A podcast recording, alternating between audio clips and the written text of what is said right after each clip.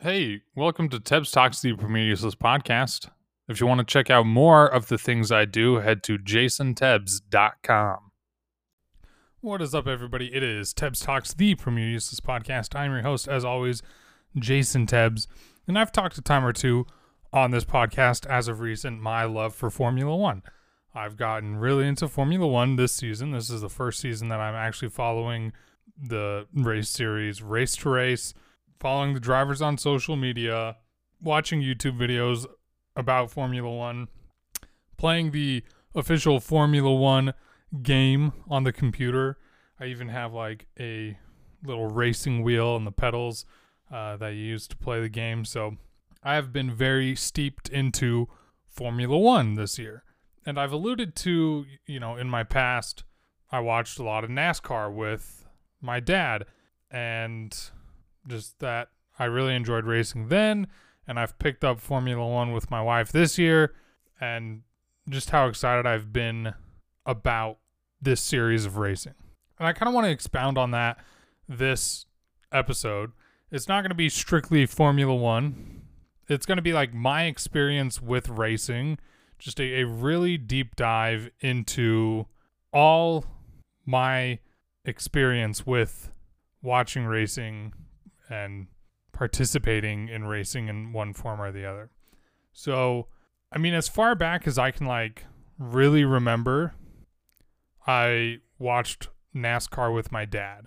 You know, if if if you asked me who my sports heroes were growing up, um, I would say John Stockton and John Stockton and Karl Malone, uh, playing for the Jazz in the late '90s, and then you know around that time and a little later, I would say like Jeff Gordon. Jeff Gordon was really the guy that I really came to love while watching NASCAR. And Jeff Gordon is a all-star in the sport of NASCAR. I don't know if NASCAR has a Hall of Fame, but Jeff Gordon's in there easily. I don't know all of his stats. I wouldn't be able to be like, "Oh, he won he won the championship this many times and raced for this many years and has this many wins." Like I I don't know all of that. It's it's been years since I kept up with NASCAR, but I really loved Jeff Gordon. He he was one of my idols growing up. You know, it's like I, I want you know, I wanted to be I wanted to be Jeff Gordon more than I wanted to be like John Stockton or Karl Malone. Just the idea of of getting in a car and driving fast excited me. I like I wanted to be a part of it. And growing up in Wasatch Front, Utah, NASCAR is not the biggest sport. I mean, racing series in general aren't that big. Sure, we have a track, a pretty premier track in our state near the Salt Lake Airport, like not too far away, but it's not like if I was growing up in the South where you have like, or near Indianapolis where you got just racing roots. Racing is, NASCAR is the thing. So it's like I didn't have any friends that watched NASCAR or really knew anything about NASCAR and, it was just me and my dad and that was something i really enjoyed spending time with my dad bonding with my dad over it's something that we did together and i think that plays a huge part of it it was i obviously grasped onto the interest from my dad but you know the fact that we could cheer for jeff gordon together the fact that we both despised tony stewart right? When we saw that orange number 20 car ahead of our red and blue 24 oh curse curse the days. You know if, if you saw tony stewart spin out it was a good day. Uh, if, you, if you saw jeff gordon Jimmie johnson dale earnhardt jr dale earnhardt jr you know going up in there getting a victory good days um, it's crazy that it's probably been not quite 20 years maybe 15 years since i've really watched NASCAR in any degree, and there there are still guys like Kyle Busch is still in there, still winning races. Just the other day, I watched a race where Kyle Busch won, and apparently it was like, oh, Kyle Busch hasn't won a race in, in a hot minute. You know, uh, he's older compared to a lot of these guys, but whoa, Kyle Busch is winning a race. And I, I remember when Kyle Busch came into the series, I I was watching the race live where Dale Earnhardt died. And racing as a whole, Dale Earnhardt, huge name. NASCAR, you know, you have a couple guys that are would be considered the king of NASCAR. Dale Earnhardt, if if you got a Mount Rushmore of NASCAR drivers, I'd be hard pressed to find anybody that doesn't put Dale Earnhardt on that Mount Rushmore. He he was just the guy. His, his story was great, and I, I was really young when it happened. I, I can't remember the exact day. I can't remember exactly how old I was, but I saw his car just pivot right, slam right into that wall. Like I, I watched that live, and it was rough. Like little me being like, "Wow, this is a guy that I really liked watching." Him and his son were both in the series together.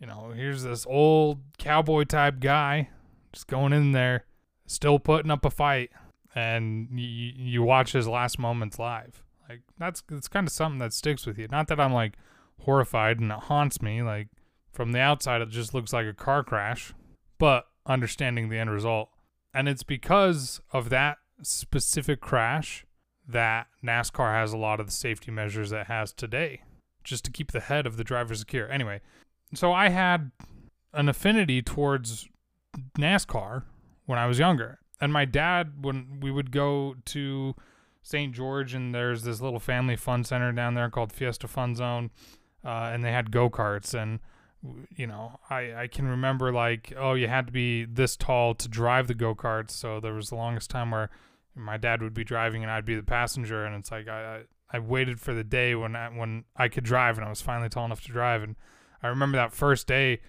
they let me drive and I was just so excited, which is funny because like I was right on the line. So one time we would go through the line, they'd let me drive, and then that that same person working would let me drive. But then once the next person worked, then they switched positions, and that next person would be like, "Oh, you're too short." So I remember there was like a there was a brief period of time where it was like hit or miss if they'd let me drive the go karts. And then we would go to a specific go karting track next to our home called Speed Street. Um, that had the more advanced go karts, the ones that went a little faster. Uh, and it wasn't like I was crushing lap records. I wasn't. I mean, I could I could put up a fight with my dad for sure, but you know, we would look at the lap record times and just be, just be floored at how much quicker these people were going around this track than we were. And it's something where it's like, yeah, I I, I wish I could have spent more time there. I mean, karting's so expensive. I've looked into the prices because it'd be fun to do with my son. And I'm like, oh my gosh. Uh, is definitely a rich man sport, like golf, you know? I grew up playing golf, and now I feel like I can't do it anymore. I feel like I've been priced out. But I just, I love driving. Or I used, I used to love driving. Now I, now I drive commuting, and commuting sucks. It's ruined my love of driving. Um, but when I, when I got my license, it was just something where I was like, getting behind the wheel just felt natural. You know, I, I'd been go karting. I, I watched professionals do it. I I grew up in an age where I could like do some research online, like okay, how do you drive a car properly? And I I'd pay attention and I'd focus, and I, I wanted to learn it real quick. So I had no troubles getting behind the wheel of a car and driving in a you know safe for a 16 year old boy manner, I guess. And then this year watching Drive to Survive on Netflix, which got a lot of people into the sport, especially an American audience. Um, it's just reignited that flame where I I want to be a part of racing again. I want to go drive go karts. I want to follow along with the drivers. I want to, you know, play the game. I, I want to be a part of it. it. It just it takes me back it, it awakens something in me from when I was a child, just like this passion that I had when I was a kid, and this awe-stricken nature I had looking at these top-tier drivers driving these cars so fast, and the beauty of engineering meeting just peak human reaction and performance. Now, a lot of people will razz on racing and be like, oh, that's not real sporting right? The machine's doing all the work for you. And I'm like, well, one, look at any of the Formula One drivers. They are in shape. They are fit men. They are not your average Joe.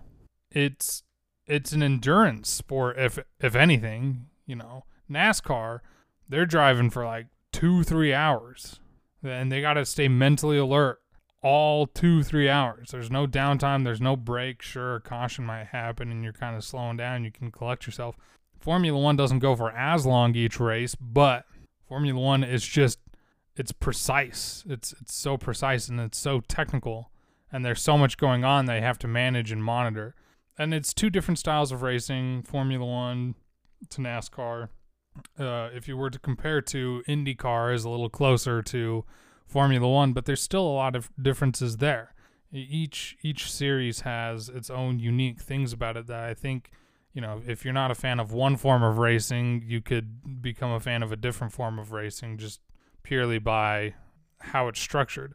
Um, I think Formula One's a good one for novices to racing to get into because there's way less drivers to keep track of, there's way less teams to keep track of. And, you know, if you're my wife, there's way more attractive men to look at. so, and that's the other part I've mentioned. I'm, I'm, I'm getting into it with my wife. And my dad's even shown some interest, you know. My dad's not following along as much as I am or my wife is. Um, but he'll text me updates. He, he'll be like, "Hey, I saw this. Um, let's take the la- last race that happened. They were in Turkey. They were in Istanbul. Uh, and though it wasn't like the craziest race of the season, uh, it it it was a unique race that brought just a really key decision in terms of the drivers needing to make a pit stop and change tires. You know, to not go into too much detail and one guy, Lewis Hamilton, who is like the reigning king of Formula One, the best driver that's ever been in the Formula One series, most championships, most wins. He has mounted every record. So Lewis Hamilton is sitting there. It's a super close race for the championship between him and Max Verstappen, and every point counts. So you you earn points depending on how well you do in the races. And so Lewis Hamilton at this point is fighting for third place. Like he he's he's got no real chance at going for second or first, so he's fighting for third. And there was a there was a decision to be made. Like, do we try and stretch it out and make it to the end, or do we make one last pit stop, get fresh tires, and just go as hard as we can? And you know, I'm not gonna say I know everything that went into the decision, but they did go with the decision to pit, and he ended up in fifth. So it was really like, you know, a battle for third place between him, Charles Leclerc, and Sergio Perez. So, you know, third, fourth, and fifth place. It was those three battling for third, fourth, and fifth place.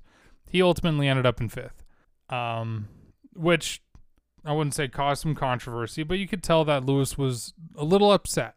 Not that he was mad, but he, he's a passionate guy, like all of the racers are and when they feel like they didn't get the result that they could have obviously there there's going to be some some emotion behind that and that that's just part of sports in general.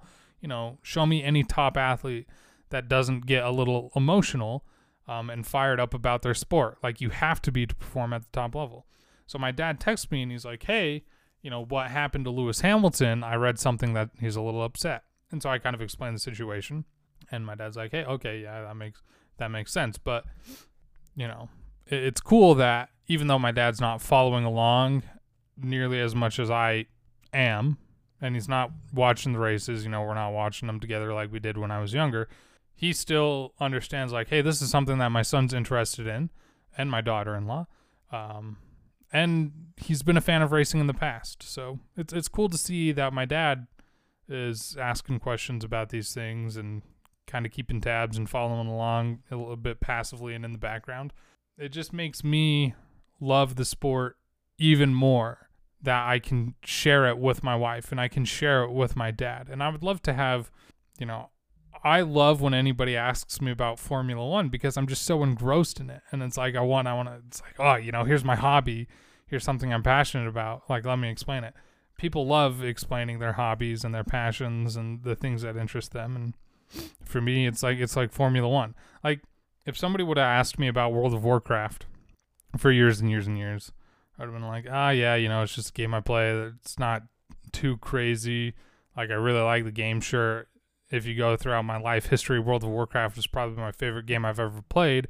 And when I was younger, I probably would have talked somebody's ear off. But in the last couple years, I would have been like, eh, yeah, World of Warcraft. If you have any specific questions, I'll answer them. But it's not like I, I know you don't really care enough for me to go into too much crazy depth about it. But it's like Formula One. One, I, I think people can understand and get their head around like, oh, here's somebody that's passionate about a sport, than they can get around like, oh, here's somebody that's passionate about like a video game in a fantasy world where it's like you need to understand all of these different things to grasp onto it. Like at the end of the day, it's really easy to understand, okay, cars drive around a ch- track and the first one across the finish line wins. Like everybody understands the basics of a race, a foot race, a bicycle race, a car race. Like everybody can grasp that. So, because everybody has that uh, just initial underlying understanding of, okay, it is a race, well, then it's a lot easier to go that next step further when somebody asks me a question about it. Because if, if you, again, if you ask me about World of Warcraft, where it's like, okay, I feel like I gotta, I feel like you gotta understand all this base level stuff, and the learning curve is much steeper at the beginning for World of Warcraft to just understand things at a base level where a race race cars, yep, first cross line wins. Very shallow learning curve in the beginning. Now, here's another thing I love, and I mentioned, uh, you know, I mentioned it earlier. Formula One is the cutting edge of technology engineer and engineering, mac- matched with like the world's best vehicle racers. And I've always been a guy that's been like interested in technology, and you can plainly, clearly see that from a technology standpoint, Formula One is leagues ahead of nearly any other sport in terms of the information that you can get while watching you know the information that they present while you're watching these races and everything that goes into like making the world's most premier race cars.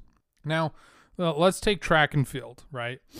There are foot races in track and field. There's a 100 meter dash. There is the 400. There's a mile. There's marathons, right? And there's a lot of sports science that goes into those things. Uh, you know, that's why in the last, we'll just say 30 years of Olympic level track, you know, records have just been insanely shattered.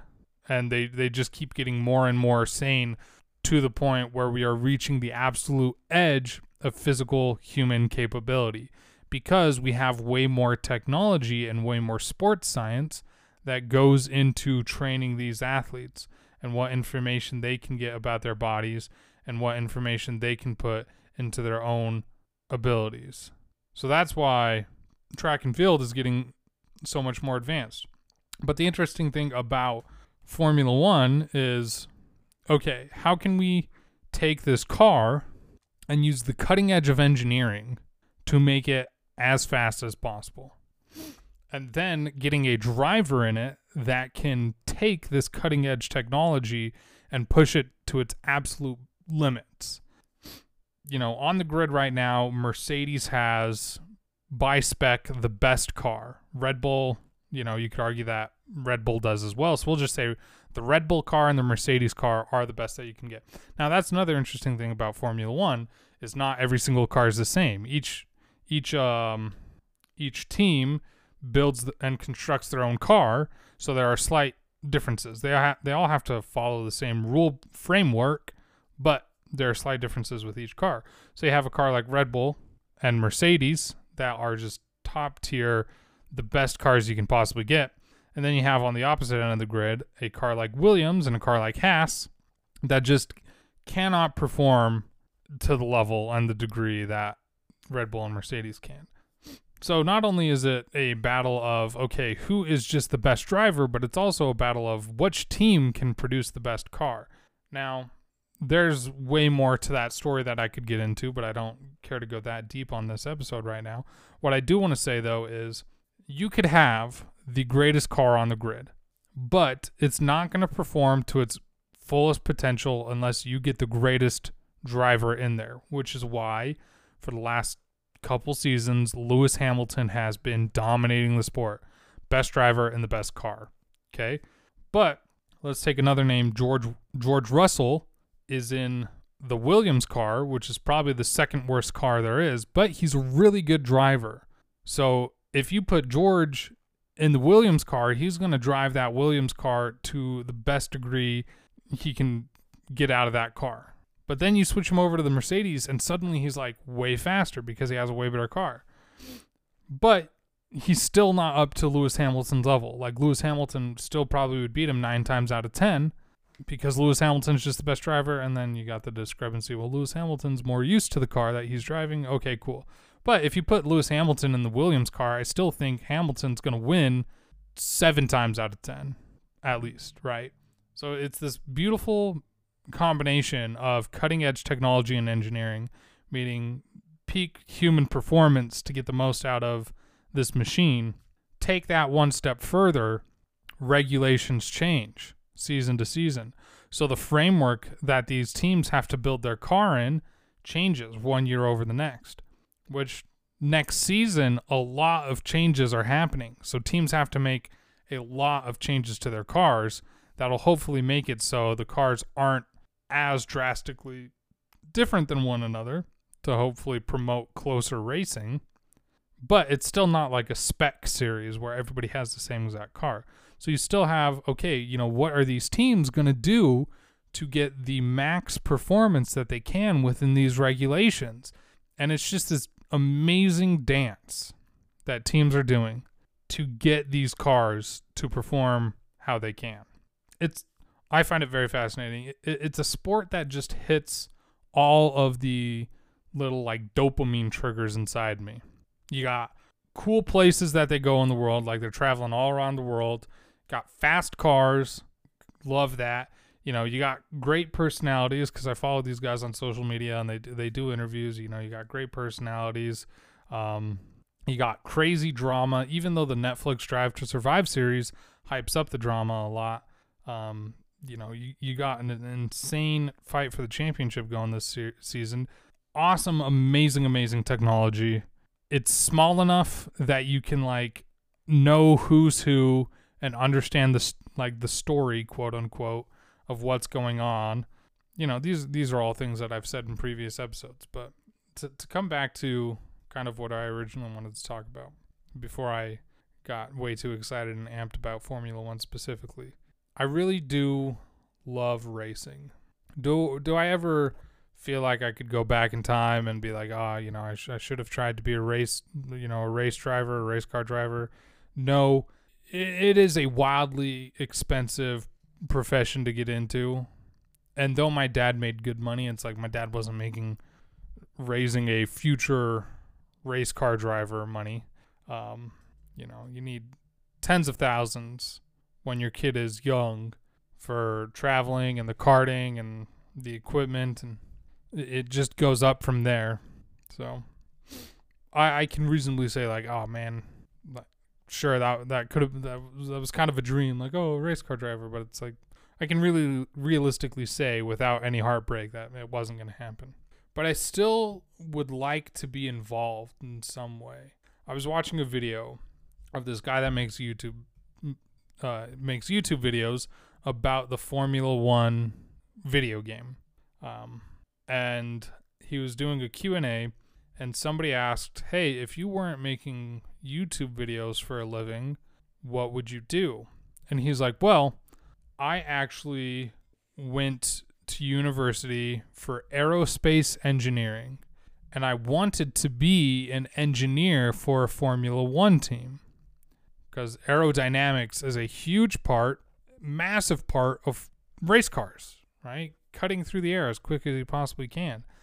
And you need, you know, some of the top aerospace engineers in Formula One. So he's like, that was my goal. Um, and I forgot if he said like, oh, you know, I, I realized like probably wouldn't have worked out, right? He's like, not that I didn't do poorly in school, but it's not like I was number one in my class. Um, oh, and then he's like, I kind of also realized that as much as I love Formula One, my love of Formula One probably wouldn't have kept my passion alive to do aerospace engineering for a full time job. So he's like, you know, I, I got very lucky and blessed being able to do YouTube related to the Formula One game. And there's another YouTube channel that I follow. Um, and one of the guys on that YouTube channel was doing commentary for the Formula One game esports league that just kicked off, I think today. It kicked off today.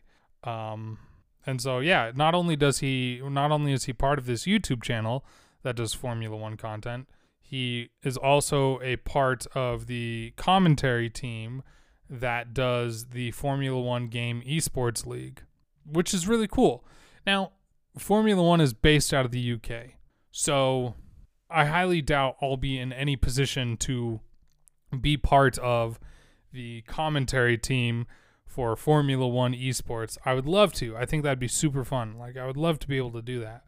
But, you know, just being involved in some way and being part of that community and like in like a in, in a bigger fashion, I would love to do that. And even if it's not Formula One specifically, you know, let's talk IndyCar because IndyCar is an American series and NASCAR is an American series.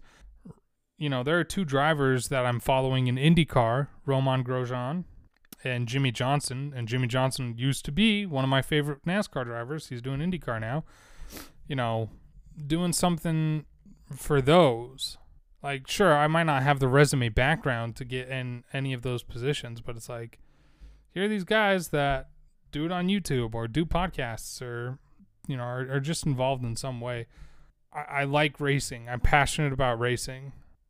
And I just want to be involved. And if at the end of the day it's like, hey, yeah, you're you're just a fan, and you and your wife are fans, and you and your dad are fans, and then you just enjoy the sport as a spectator, that's that's a okay. That's 100% a okay because you know, being a fan of something is special in its own right.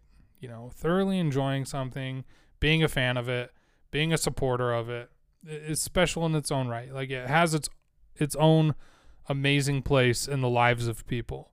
Being a fan of things and it can bring you that joy and just that escape from the reality of your life for a moment is an amazing wonderful thing but boy, would I love to just be engrossed in it. Oh man, if I if I was rich enough, I could own a Formula One team. Ooh, what a deal! Although it's way cheaper to own a, an IndyCar team, so maybe I'd go that route. It's way cheaper to get into.